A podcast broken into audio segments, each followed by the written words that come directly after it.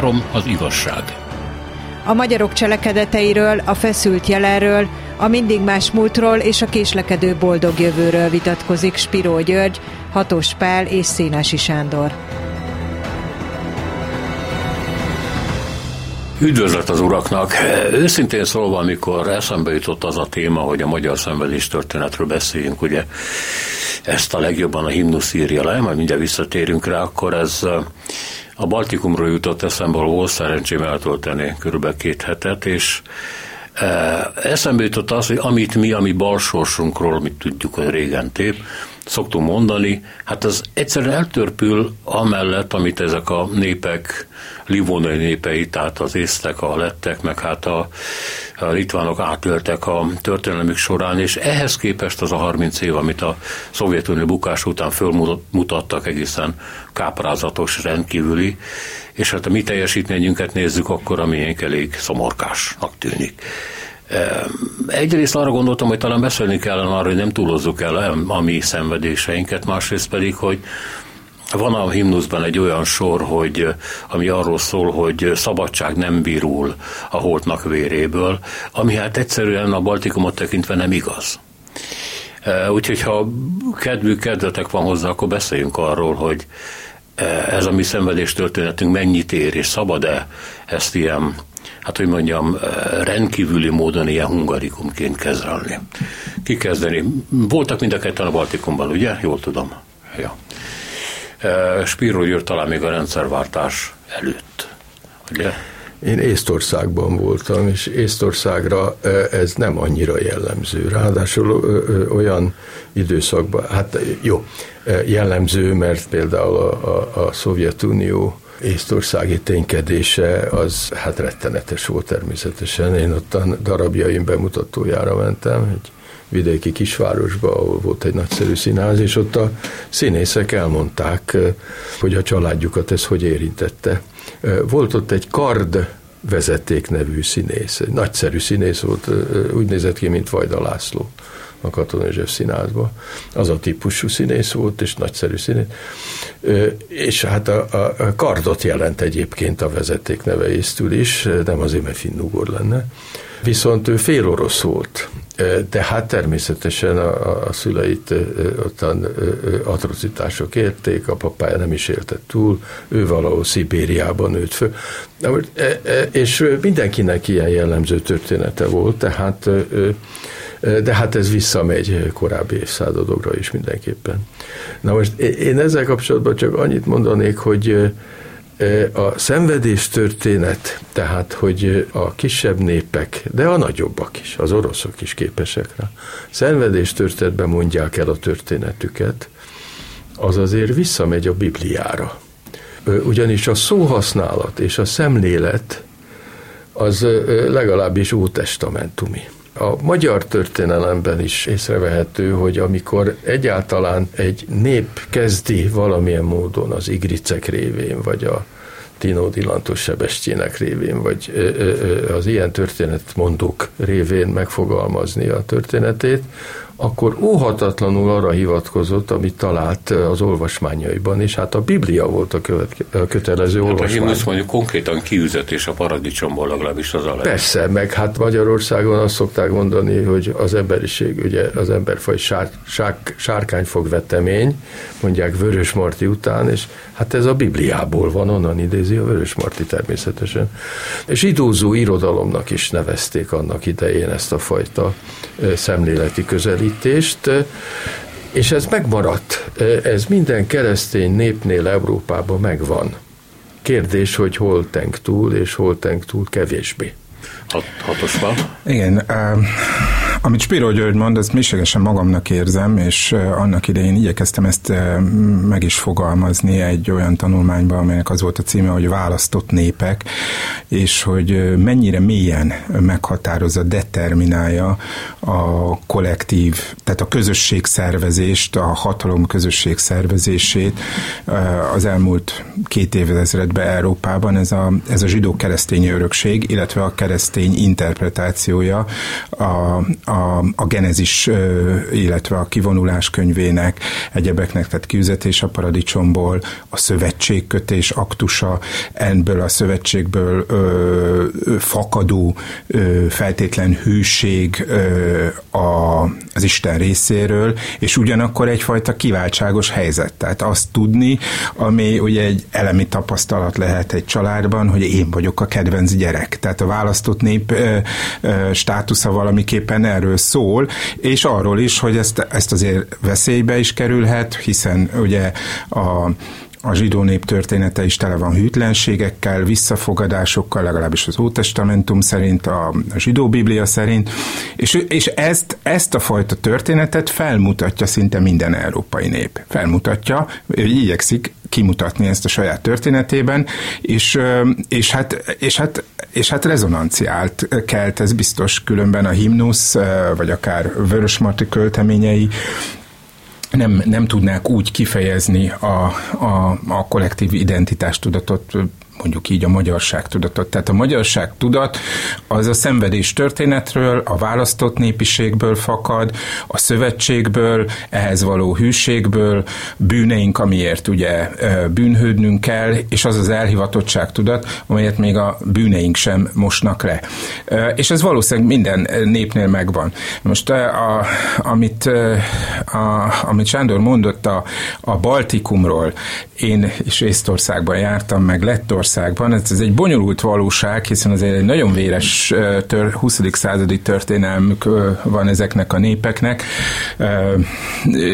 Például, amikor ugye a, a Molotov-Ribbentrop paktum után a Szovjetunió gyakorlatilag bekebelezi őket, rá alig egy évvel bekövetkezik ugye a német támadás Szovjetunió ellen, és hát ez ugye felszabadítja ezekben a népekben is például az antiszemitizmus, tehát rettenetes pogromok vannak mind a három egykori baltikumi ö, ö, ö, országban, amelyek ugye 1918-ban nyerték el függetlenségüket, és ne beszéljünk korábbi történetekről, részéről, tehát Riga ostromáról, a, a baltikumi Freikorpsok részéről, ahol több ezer fiatalt hánynak kardére, és igen, van, van egyfajta rokonság, sokkal véresebb kivitelben, például ebben a vörös-fehér polgárháborús háború utáni háborús időszakban, az első világháború után, viszont és van sokfajta más, tehát hivatkozhatunk ugye a, a legvidámabb barak itt-ott hamis képére, ami miatt ugye tenkes kapitánya étterem van Talinban, ahol ugye a, a szocialista realizmus ö, ö, hervadó épületei úgy tudnak emlékeztetni ö, egy magyar kisvárosi hangulatra, de ugyanakkor Talin, vagy például az észtörténelem, vagy a lett történelem bemutatása nem követi ezt a hajdani dicsőséget, mert tudják, hogy nincs hajdani dicsőség dicsőség, nem volt államiságuk, és hogy ez valami friss. Engem nagyon megkapott az észt Nemzeti Múzeumnak a talini kiállítása, ahol, ahol nem szégyelték ezt az úgynevezett underdog, hogy mindig, mindig ők voltak ott Talinban kisebbségben, ők látták el a nehéz, nem megbecsült fizikai munkát. Először ugye a német lovagrend telepesei, akik megcsinálták ezt a csodálatos várost, utána ugye a svédek, utána az oroszok, és valahogy azt is ki tudták mutatni egy egyfajta önironikusan, hogy valahogy aztán nekik is sikerült oda kerülni, de ettől nem, nem pusztítják el azt a történelmet, ami egyébként gyakorlatilag elpusztult meg, hiszen már nincsenek ott svédek, nincsenek oroszok ugyan vannak, és az egy nagy probléma. Ö, ö, Észtországban, ahogy a Baltikum többi ö, országában is, ö, de, de de valóban van egyfajta győztes dinamikája annak, amit ők most jelenként élnek meg, bár ez is csupa árnyal terhes, hiszen a, az emigráció, vagyis a mobilitás inkább gazdasági értelemben rettenetes méreteket ölt mind a három baltikumi országban. Tehát, hogy hiányoznak a fiatalok, akik, akik nagyon jó képzésben részesültek, és nagyon használható tudással rendelkeznek. Úgyhogy, úgyhogy ez, ez az ő nemzeti közösségeiket is is fenyegeti.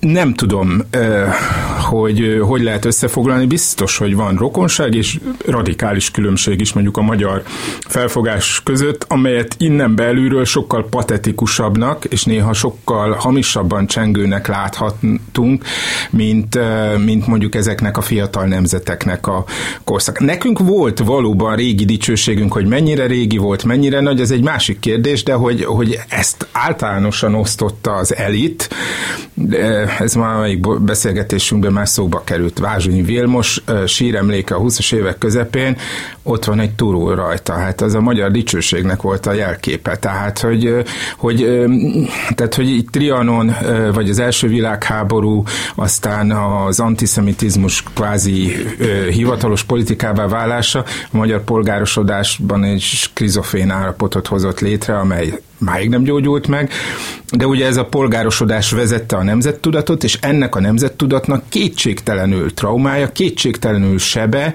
a dicsőség elvesztése, a történelmi Magyarország bukása, miközben Észtországban vagy Lettországban, de kisebb mértékben a hajdani nagy birodalmisággal rendelkező Litvániában is az újrakezdés lendülete még ott van. Ezek szerint mondjuk a, a livónok, tehát a litvánok észte, hogy a Livónia volt az a terület, nem rendelkeznek olyan fajta, hogy mondjam, csak bibliai indítással, mint mondjuk a magyarok? Tehát nem lett volna értelme a, a paradicsomi viszonyok megteremtéséről, a kiüzetésről, a bűnbeesésről beszélni. Egyszerűen 18 után lett egy államuk 20 évre, vagy nem tudom, 30 évre. Utána ezt elvesztették, és ez volt az egyetlen ami egy ilyen konkrét megfogható veszteség volt, aminek eh, érdemes volt nekiállni a rendszerváltás után. Hát nyilván, hogy az államiság megléte és esetleges elvesztése rendkívüli csapás. Eh, de hát ez volt a zsidóknál is, akik elkezdték ezt a választottsági tudatot. Úgy tudom, hogy ők voltak az elsők, és eh, ez fönnmaradt. És ez a választottság, ugye ezt a legszebben Adi mondja, az Illés Szekerénszű versében, hogy akit nagyon sújt és szeret.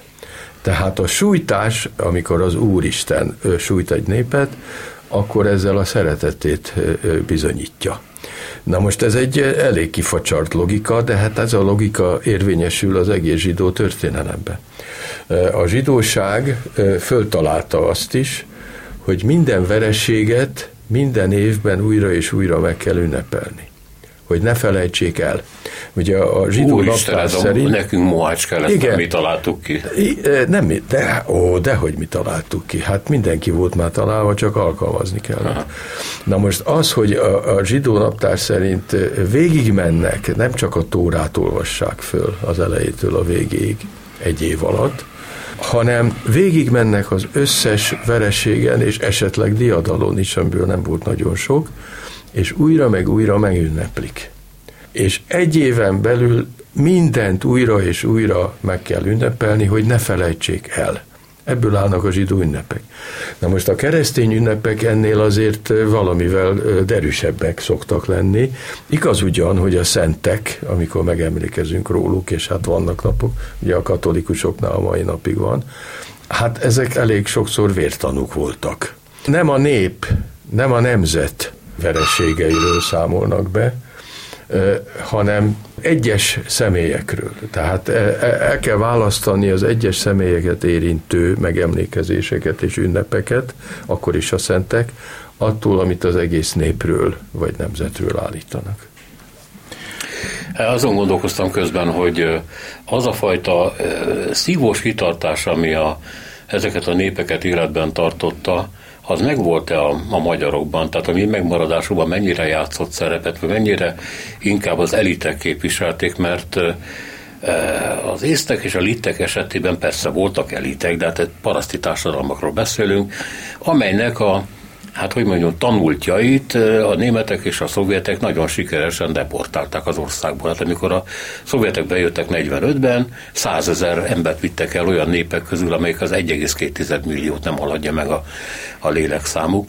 És mégis valami szívósan ott volt bennük valami. Én, engem egy Raimund nevű ács felesége hívott be, bennünket, a faházban, amit a Raimond épített, a, a hölgy nagymamája magyar volt. Hát innen a magyar tudása, és akkor vendégül láttak bennünket egy pohár spanyol borra, és a Raimund, aki egy igazi északi, tehát amikor mi megrezent az arca, ez volt a mimikájának a csúcsa. És azt mondta, beszélt a régi ételekről, és arról, hogy hát megmaradtunk. Vagy hát igen, jöttek az oroszok, szerencsére elmentek. Tehát egy történelemmel sodródó emberképe, aki tudomásul vette, hogy ő egy kis úszó fadarab a víz tetején, és történhet vele bármi. És azon gondolkoztam, hogy hol van ebben az a szívóság, ami újraépítette ezeket a, ezeket a társadalmakat. Hát Szerintem ez egy kulcs szó, hogy ezek paraszti társadalmak. És a paraszti társadalmakkal együtt járó egalitáriánus érzésekkel, vagy tudattal, amelyből, amelyből nehezen érthető meg a, a a kiemelkedésnek, a kasszerűségnek, az elkülönülésnek az a fajta természetessége, amely a magyar történelmet ugye az állami alapítás korától kezd kezdve jellemezte, ahol ugye, a, ahol ugye a, az úgynevezett úri státuszból süllyednek le a jobbágyok, szolgák, hogy ez egy jóval bonyolultabb történet, hogy, hogy hogyan alakul ki, ha egyáltalán kialakul bármifajta egységes jobbágyság, de hogy, hogy a, a, a kiemelkedettek, itt ezek a litvánokat leszámítva, tehát itt a letteknél, észteknél, azok mindig külsők voltak. Német lovagrend, svéd nemesség, ö, ö, orosz arisztokraták. Lengyelek. Ö, vagy éppen a lengyelek, igen. Tehát a litvánok esetében is, hát ugye Gyurinél végtelenül többet tud, de hát ez egy Cseszláv Milos példája, hogy ő most tulajdonképpen lengyel, litván, ö, hiszen mind a két örökséget hordozza, ráadásul ez egy antagonisztikus történelem nem is kevés aspektusában.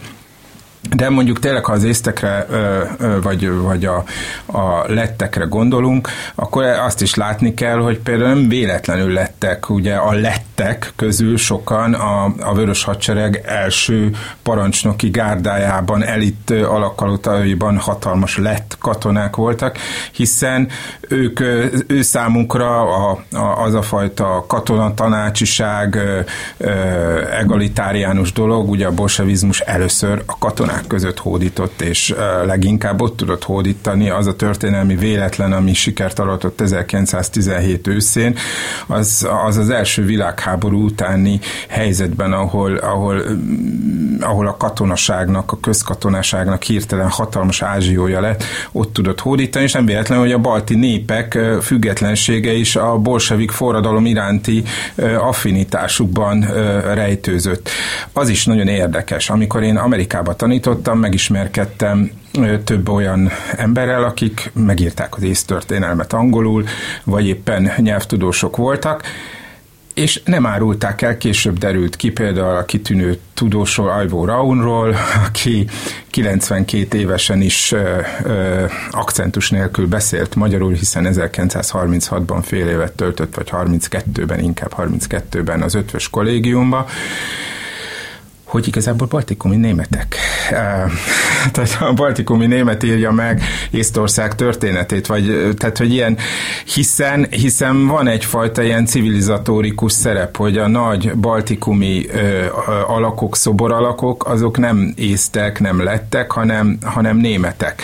Tehát, hogy átvállalták a mondjuk a, az észt elitnek a feladatait? Hát igen, körülbelül úgy, mint ahogy mi számon tartunk sok-sok olyan ö, nemest akik szlovákok vagy románok, hiszen a magyar nemességbe e, emelkedve kvázi utólagosan át lehet őket etnicizálni. Van, van egy ilyen helyzet benne, de az biztos, hogy az észt nemzettudat, a lett nemzettudat egy egy sokkal természetesebb egyenlőség érzeten, tudaton, azonosságnak a kölcsönös tiszteletén alapul, miközben Hát azt is tudjuk, elég tényleg csak két-három Moritz novellát olvasni, hogy a magyar parasságon belül is néha csillagászatiak a távolságok, a megvetések, suba subával, guba a guba, nem tudom, egyáltalán ilyen, ilyen ilyesfajta ö, ö, mondás létezhet-e mondjuk egy ész társadalomban, egy lett társadalomban, ami mondjuk a magyar falunak egészen a, a kollektivizálásig teljes, tehát az én családom is tele van ilyen történetekkel, amikben ugye nem lehetett, hát az, az, az egy semmi, az egy semmi paraszt, ugye, uh-huh. mondja egy másik paraszt, tehát hogy ilyen, ez a fajta kaszt rendszer, ami nálunk természetesen metaforikusan beszélünk, az egész társadalom minden rétegét áthatotta, talán ott kevésbé volt jelen. Hát nem volt Y, az biztos a neveken. Meg hát sokkal, hogy mondjam, kisebb lélekszámban éltek. Hát a járt Észtországban, akkor látta, hogy milyen pici kis város, vagy házbokorok vannak igen. ott. Igazából csak a nagyvárosok működtek nagy tömegben. Hát kettő, igen, két nagyobb város van, vagy három, igen, és aztán... Spiro György két perc, aztán jönnek a hírek, és igen, nem meg kell különböztetni a nyugat-európai és a kelet-európai parasztfejlődést. Ugyanis Nyugat-Európában nagyon korán a mi jobbágy rétegünknek megfelelő az városiasodott. Tehát emiatt az van Nyugat-Európában, hogy egy falu is városnak néz ki, csak kicsike. Kelet-Európában pedig ezek a járhatatlan utak, és ez az egy út van, és a, amellett van néhány ház, és ez a falu, ez már látványban is tükrözi a különbséget. Na most nagyon fontos, amit Pali mond, hogy ugyanis az oroszoknál is, és a zsidóknál létezett a falu közösség. A zsidóknál nem falunak nevezték, hanem kahalnak. És ez a kahal, ez létezett, és ennek tulajdonképpen a mai haszid zsidósága a továbbvivője, a maga teljesen csökött és bigott vallásosságával. Noha nem így indult a haszid mozgalom, és az oroszoknál egészen a, a, a cárizmus végéig küzdöttek azzal, hogy mit csináljanak a falu közösségnek a hagyományaival. A falu közösség rendkívül erős volt, tulajdonképpen mint általános hatóság működött, nem lehetett a, a falu közösség határozata ellen egyáltalán föllépni, de a zsidóknál is így volt, mert akit kiátkoznak, az éhehal. És ez nagyon kemény struktúra volt, és ez Kelet-Európát alaposan megkülönbözteti Nyugat-Európától, ahol az egyén érdemeit sokkal korábban kezdték értékelni, mint nálunk. Átadjuk a szót a hírszerkesztőnek néhány percre, aztán jövünk vissza Hatos Pállal, Spíró Györgyel. Három az igazság.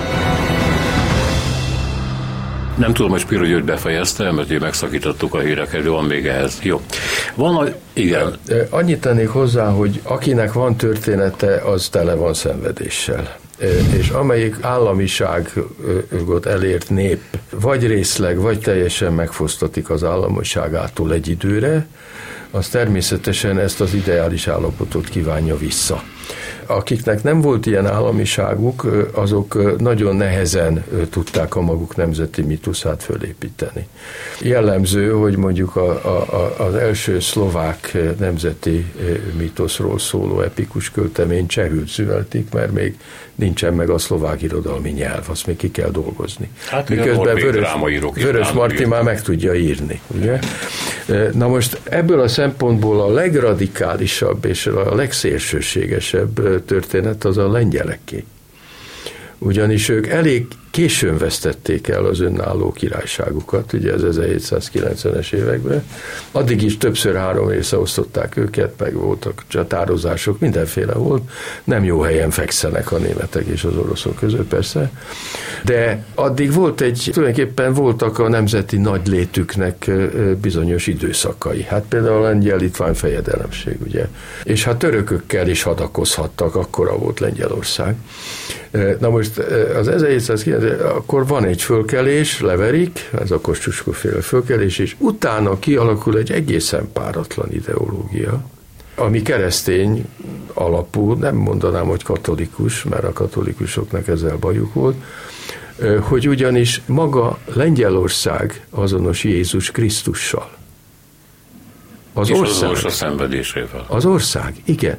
Na most ezt azért a magyarok nem mondták, meg a többi államiságától hosszabb, rövidebb időre megfosztott nép. Hatos Pál vélemény, vagy jöhet kérdés? Jöhet kérdés, igen, de teljesen egyetértek, hogy a lengyeleknek még nálunk is különlegesebb és összetettebb mitológiájuk van, amelyben a metafizikus keresztény és végső soron egyébként zsidó inspiráció ott, ott, ott van, és máig meghatározó. Szóval mondom, hogy ezzel a Raimund nevű ember, akivel beszéltem, akinek több családtagját deportálták Szibériába, tehát megvannak a családi áldozatok, tehát ilyen pici népnél ugye minden családban van áldozat. Ez nem szenvedés történetként élte meg, hanem egyfajta áthagyományozott félelemként, amikor beszélgettünk arról, hogy ugye rengeteg jönnek Oroszországból a háború elől. És a balti országok hát gyakorlatilag lezárták a határokat, a finnek még nem, ott is most is állnak sorok állítólag, akkor azt mondta, hogy nagyon helyes, mert ezek az oroszok, ezeknek a csoportjai tele vannak FSB-s és KGB-s emberekkel, és ha egyszer bejönnek ide, akkor visszatérítik a régi világot. Tehát olyan félelem van az oroszokkal kapcsolatban, amit ha az ember ott jár, akkor látja, hogy nagyon sokan vannak, valóban. Riga fele orosz. Tallinnnak kb. 35-40 százaléka orosz, és a nagyvárosok számítanak, mint tudjuk. Ez a félelem, ez együtt jár tulajdonképpen a szabadság első percétől kezdve az emberi jogok megsértésével, ezt azért meg kell mondanunk, az oroszok emberi jogainak a megsértésével, ugye nagyon sokan nem juthattak útlevélhez, ha nem tanultak meg lettül, vagy észtül, vagy litvánul, nagyon sokan nem érvényesíthetik a anyanyelvük használatának a garanciát, meg több ilyen dolog van.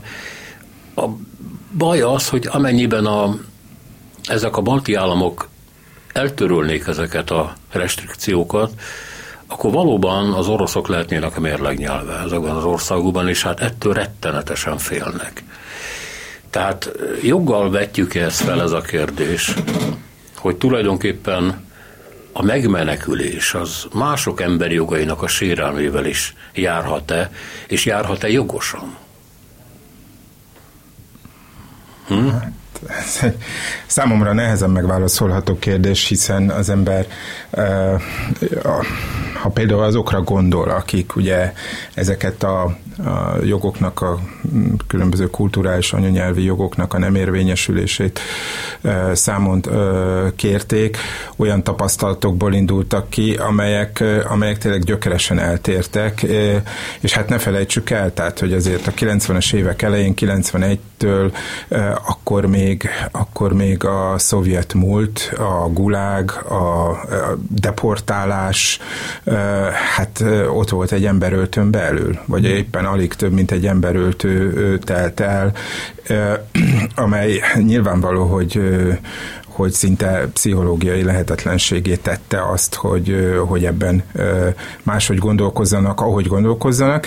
Ne felejtsük el azt, hogy nem csak Lengyelországban, de, de a Baltikum összes országában voltak partizán akciók egészen a 40-es évek végéig, sőt itt-ott elszórva az 50-es évekig, tehát hogy, hogy ezek hallgatak csökönyös népek, legalábbis, hogy szívesen alakítunk ki róluk ilyen, ilyen képzeteket, de az biztos, biztos, hogy, hogy hát fegyveresen nagyon sokáig ellenálltak a, a, az, a, az orosz birodalmi kísérleteknek, a, a, amit ugye a szovjet internacionalizmus jegyében folytattak, vagy, vagy akár leplezetlenül Stalin és később Ruscsov és Brezsnyev alatt. Az is biztos, hogy a Baltikumnak volt a gazdagsága, a geopolitikai helyzete, és bizonyos értelemben a múltja miatt is egy különlegessége, tehát mindenki tudta, hogy ez a legfejlettebb része a Szovjetuniónak, hogy itt van legközelebb a nyugat, hogy itt, itt ér a legtöbbet a munkaerő, hogy itt, itt lehet innovációkat létrehozni. Nem véletlen, hogy ezek a városok aztán a késői Brezsnyevi korban fejlődtek is, fejlesztették is őket Sőt, hát ugye egyes olyan műalkotások, tehát például Starkert is Talinban forgatta Tarkovsky, ami ugye egyfajta ilyen negatív utópiája volt az egész emberiségnek, tehát hogy, hogy, hogy kiváltságos helyi voltak jóval többet, tehát mert van, vannak a mai Oroszország területén ekkora nagyságú népek, amelyeknek nem adatott meg azóta sem az állami történelem, és főképp nem az a fajta figyelem, amely, amely ezeket, ezeket a népeket övezi.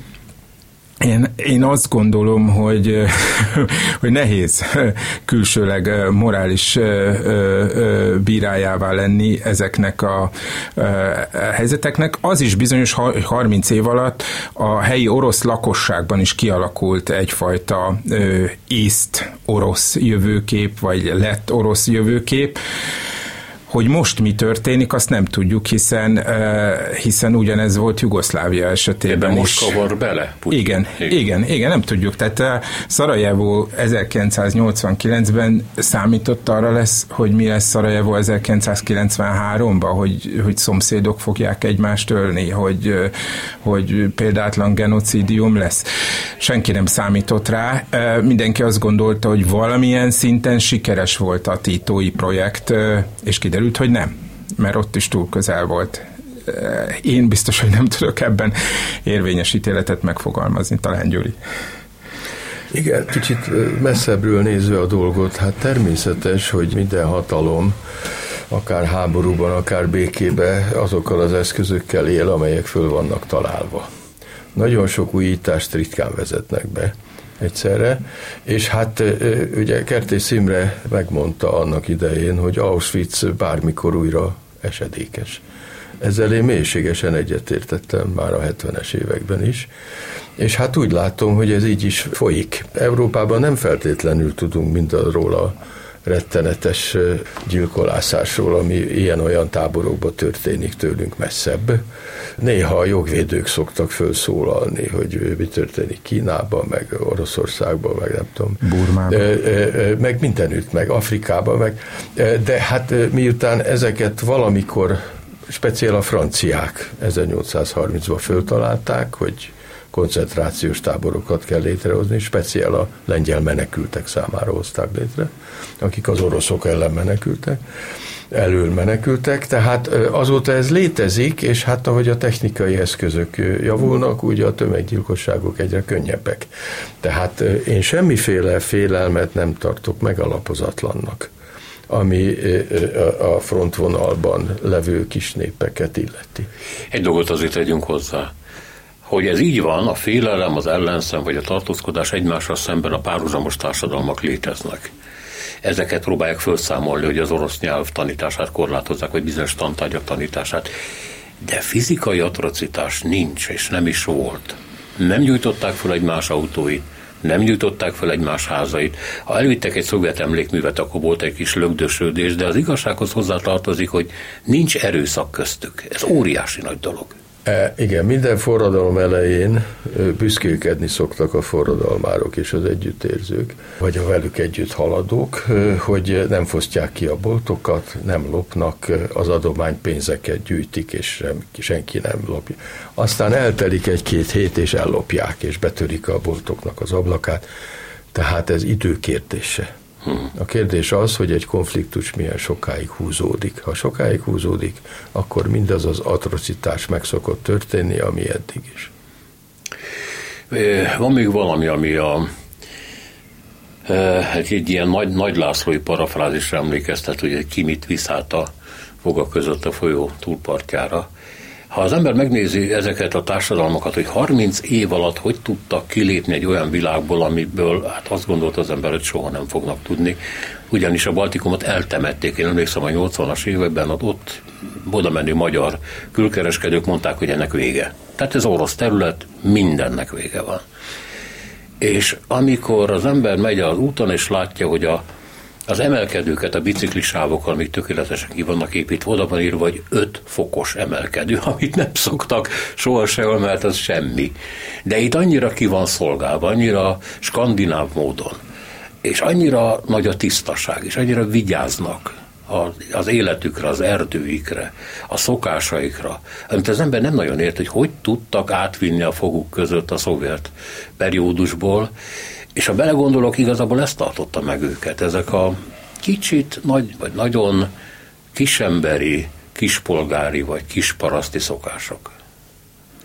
Hát tény is való, hogy látszik a skandináv, mint az északi, mint a Észtország e, e, nem véletlenül sokan fingyarmatként is meghatározták, hiszen a, a 70-es, 80-as, 90-es évekre regionális, regionálisan is számottevő gazdasági szerepre tett Finnországnak. Észtország már csak a nyelvrokonság miatt is alkalmas terep volt, hogy, hogy, hogy bebiztosítsa és itt van a, a maga gazdasági és esetleges politikai jelenlétét, és, és hát itt, itt vannak ezek a, ezek a kétségtelen történeti párhuzamok, az éghajlat determináló tényezője, a munkaszervezés, a földrajz, ugye erdős vidékek némi írtással, és hát ugye barátságtalan éghajlat az év legnagyobb részében.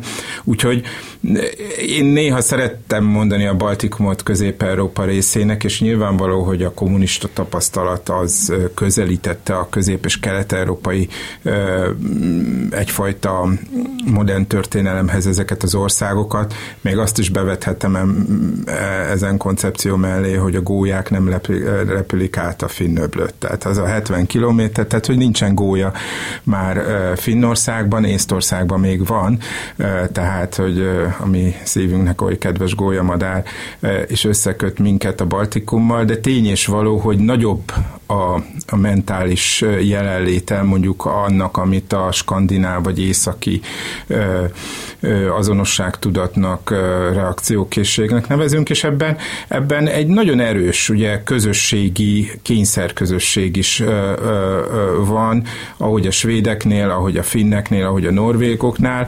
Ez, ez jellemző az észteknél is, bizonyos a letteknél, és a litvánoknál már kevésbé. Ők, ők már ez sokkal inkább egy nemesi nemzet, ugyanúgy, mint a lengyelek és, és, és a magyarok. Tehát, hogy ott, ott van, tehát sok-sok határt láthatunk, sok-sok fokozatot, de amit magam részéről én feltétlen csodálója vagyok ennek a nyugodtságnak, amit ugye Sándor le is írt abban, hogy, hogy néha rezzen az arc, és az, az a reakciónak a, a maximuma ugyanilyen tapasztalatban nekem is volt részem, és ugye a környezetnek a, a tisztelete, védelme, és, és hát igen, tehát néha tényleg irigylem azt, hogy, hogy az ő történetük eseményekben szegény, viszont, viszont van, egy, van egy olyan egyenlő távlata, amit, amit itt lélekben, itt, itt a Duna tájékán nehéz létrehozni. És a másik, ami az embernek eszébe jut, lehet, hogy igazságtalan és túlságosan napi eseményekhez kötött észlelet. E, ugye ez a himnusznak az a sora, hogy ah, szabadság nem virul a holtnak véréből. Az ember arra gondol, hogy ez a három kis ország milyen makacsul meg tudja védeni a szabadságát és a belső demokráciáját, és hát mi nem föltétlenül. Ez igazságtalan ezt a két dolgot egymás mellé tenni? Hát igen, mert nagyon nagy mértékben a külső tényezők döntenek. És az, hogy melyik országot mikor, hova osztják le. Ugye ezeket az országokat csomagba szokták árulni, nem egyenként hanem akkor sok országot adnak át ide vagy oda, keletről nyugatra, nyugatról keletre. Úgyhogy ez, ez a nagy világeseményeknek a következménye, és éppenséggel végzetszerű szokott lenni, bármennyire akarnak is belülről sok mindent létrehozni, a külső erők azok erősebbnek szoktak bizonyulni. Ettől kicsik ezek az országok, vagy középméretűek, és nem nagyhatalmak. És ilyenkor mindig megkezdődik az áldozat hibáztatás, mindig bekövetkezik az ellenségkép kialakítása, hogy minket különösen sújt a végzet. Jugoszláviára visszatérve, ugye az még nincs lezárva, sajnálatos módon, tehát Jugoszlávia szétesése nem biztos, hogy belső okokból következett be, inkább külső szétszincálás eredményének látom a magam részéről. Ezzel kapcsolatban egy hibámat is hadd korrigáljam. Milos Szörnyaszki szerbíró, nem horvát, ahogy mondtam a múltkor. De az én tudatomban sajnos ez a szerb-horvát nyelvű irodalom annyira egybe van, amennyire szétszincálták később. Ugye nem csak Mivos tartotta magát Litvánnak is, hanem Mickiewicz, Mickiewicz, aki úgy kezdi ezt a nagy Pantadeus című költeményét, ami hát úgy körülbelül az Aranyán, János Toldiának és a Petőfi János Ütézének ugye a, az ötvözete, hogyha a jelentőségét nézzük a lengyel irodalomban, hogy ó, Litvó, hogy Csiznomolja, vagyis ó, Litvánia, én hazám. Írja lengyelül mert ő Vilnában született, és, és pontosan Vilna, ott járt egyetemre, lengyel egyetemre, tehát neki ez körülbelül olyan volt, mint a magyaroknak Erdély. Na most a nyelvi kérdés, ugye, amiről már volt szó, hogy mennyire meghatározó ebben a térségben, tehát identitásképző. Azért ilyenkor egy kicsikét másképp működik, amikor tájhoz, vagy szokásokhoz, vagy ilyen hagyományos kultúrához kötődik, és nem csupán a nyelvhez, és nem csupán az irodalomhoz. És hát ilyenkor fantasztikus átmenetek képzelhetők el és ahhoz nagyon nagy erőszak kell, mint most például, hogy az ukrajnairól szokott is ukránná változtatja ez a háború, mert az agresszióval szembe kell szállni. Hát a baltiak az ellentététől félnek, és amennyire az ember meg tudja ítélni mondjuk a rigai központi piacon, ahol az eladók is oroszok, meg a vevők is, komolyan mondom. És akkor ott ülnek az oroszok, eszik a egyébként orosz származású kajákat, a szoljanka, a szeljanka néven fuddát ugyanaz, a kvász az kvassa, de az is ugyanaz, de érdekes módon finomítva. A lett kvász az kellemesebb, lágyabb, mint az orosz eredet, és ebben benne van valahogy a térség, szóval én ott belehallgattam kicsit ott evő oroszok beszélgetéseibe, ahol a Putyin esélyeit latolgatták. Nem sok lojalitást éreztem ki Lettország iránt, tehát csak abban lehet reménykedni, hogy a békén hagyják őket, akkor fölnő ott több generáció, melyik egymást fogja vállalni. A lett orosságában, az orosz lettségében, a lett lettségében, és így tovább. Mást, minden más tragédia lenne hát ha egy népet békén hagynak, akkor előbb-utóbb elkezdi a belső polgárháborút. A belső polgárháború? Persze. Hát a megint békés, túlságosan optimista hát voltam? Magyarország békében él nem tudom mióta, 40 Ez igaz. óta, nem? Aztán mi lett belőle? Ha nincs ellenség, keresünk magunknak? Igen, mert a békét valahogy nem bírják az ezzel. Annyira dinamikusnak van az emberi lélek, meg az emberi igényrendszer beállítva eredetileg, hogy sajnos nem sokáig tűri a békét. Hát ezzel egyetértek, hogy nálunk egyfajta hideg polgárháború van, és lassan ez lesz a természetes állapot.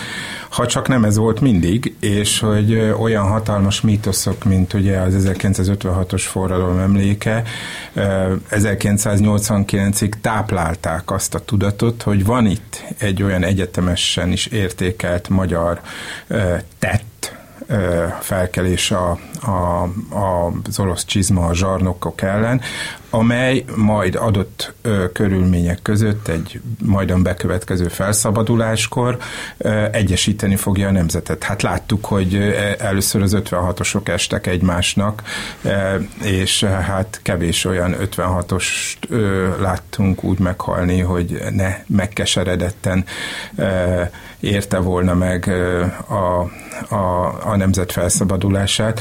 Úgyhogy az ember időnként rácsodálkozik, hogy, hogy Márai milyen bölcs volt az ő, ő nyilvánvaló személyes okokból is bekövetkező öngyilkosságában, mert ha még egy évet élt volna, mit kellett volna látnia itt Magyarországon, vagy még kettőt, amikor aztán tényleg elmentek az oroszok. Eszembe jut a nyomorultaknak a filmváltozata, ugye a, a diákok ott vannak a barikádokon, a házakból dobálják ki nekik a kajákat, a virágokat, a nép veletek van, mondja a nép. Eltelik egy-két nap, és felsorakozik a királyi e, ágyú erő, és a diákok vonulnak a, a barikádokra, és az ablakok csukódnak be. Csukódnak be. A nép csukja be az ablakokat a, a diákokra. Hát igen. Hát a győztes forradalmárok pedig azonnal bevezetik a diktatúrát, mint láttuk 1830-ban is Franciaországban. Nem fogjuk befejezni ezt a mai beszélgetést, azt hiszem. De Igen, hát jó. Még jó, akár lenne egy Lukács György izé- idézetem is még 1918 csak pontosan nem jut eszembe, de hát, hogy ugye az elnyomottak e, semmivel sem jobbak, mint az elnyomók e, potenciálisan, és hát ezt sokszor láttuk, hogy, hogy, hogy mi, mi, mi, mivé lettek azok az emancipatórikus eszmék, amelyek az elnyomás állapotában megfogalmazódtak, és aztán legfeljebb bosszúként lehetett értelmezni. Hát ezt már Tocqueville leírta a régi rend és a forradalomban, hogy nem akkora a különbség, mint ahogy azt szeretnénk látni. Az a fajta abszolutizmus, központosítás az nagyon is jó politikai tőkéként, vagy legalábbis instrumentumként jött kapóra nem csak a jakubinusoknak, de aztán Napóleonnak is a Baltikum, természetesen a jóslást várok, de van remény. Azzal a sok jó dologgal kapcsolatban, amit megfogalmaztunk ebben a beszélgetésben, és ami miatt azt hiszem, hogy némiképp a csodálatunkat minden más mellett azért kiérdemelt ez a térség. Hát Bojtár Endrének kéne megmondania, ő szegény már nem él, mert ő volt ennek a térségnek igazán a szakértője. Szenvedélyes, igen. is megfordította az irodalmukat, meg sok mindent tett érte. Nem lehet tudni, mert a kis népeket, mondom, dobálják, és ennek megfelelően alakulnak a belső viszonyok. Ezzel nem mentek föl senkit, tehát nem arról van szó, hogy bárkinek a galátságait meg lehetne bocsátani attól, hogy kis néphez tartozott, és mások döntöttek végső soron a sorsáról, de mégiscsak ez a helyzet szokott beállni, és akkor utána jönnek a mitizálások, meg utána jönnek a különböző furcsa ideológiák. Történészek mindig a legrosszabb jósok, de azért számomra van egy elgondolkoztató tény, és pedig az, hogy egész eddigi történelme során azért ez a három ország most élvezi a legnagyobb védelmet. Tehát mind a hárman azért a NATO tagjai. Ha amennyiben a NATO egy támadás során őket nem védi meg, maga a NATO is szétesik és hiteltelené válik. Lehet, hogy éppen emiatt ez az állandó fenyegetettség, amiben azért a baltikumiak mindig is, az elmúlt 30 évben is tisztában voltak ezzel, ezzel hogy, hogy nem tűnik el az orosz fenyegetés ahogy egyébként Antal József is, szóval, hogy akár erre is gondolunk, de akár arra is gondolhatok, hogy az író bölcsebben lát, nem feltétlenül indokolt még ez a fajta racionális optimizmus sem. Hatos Pál Spíra György, köszönöm szépen.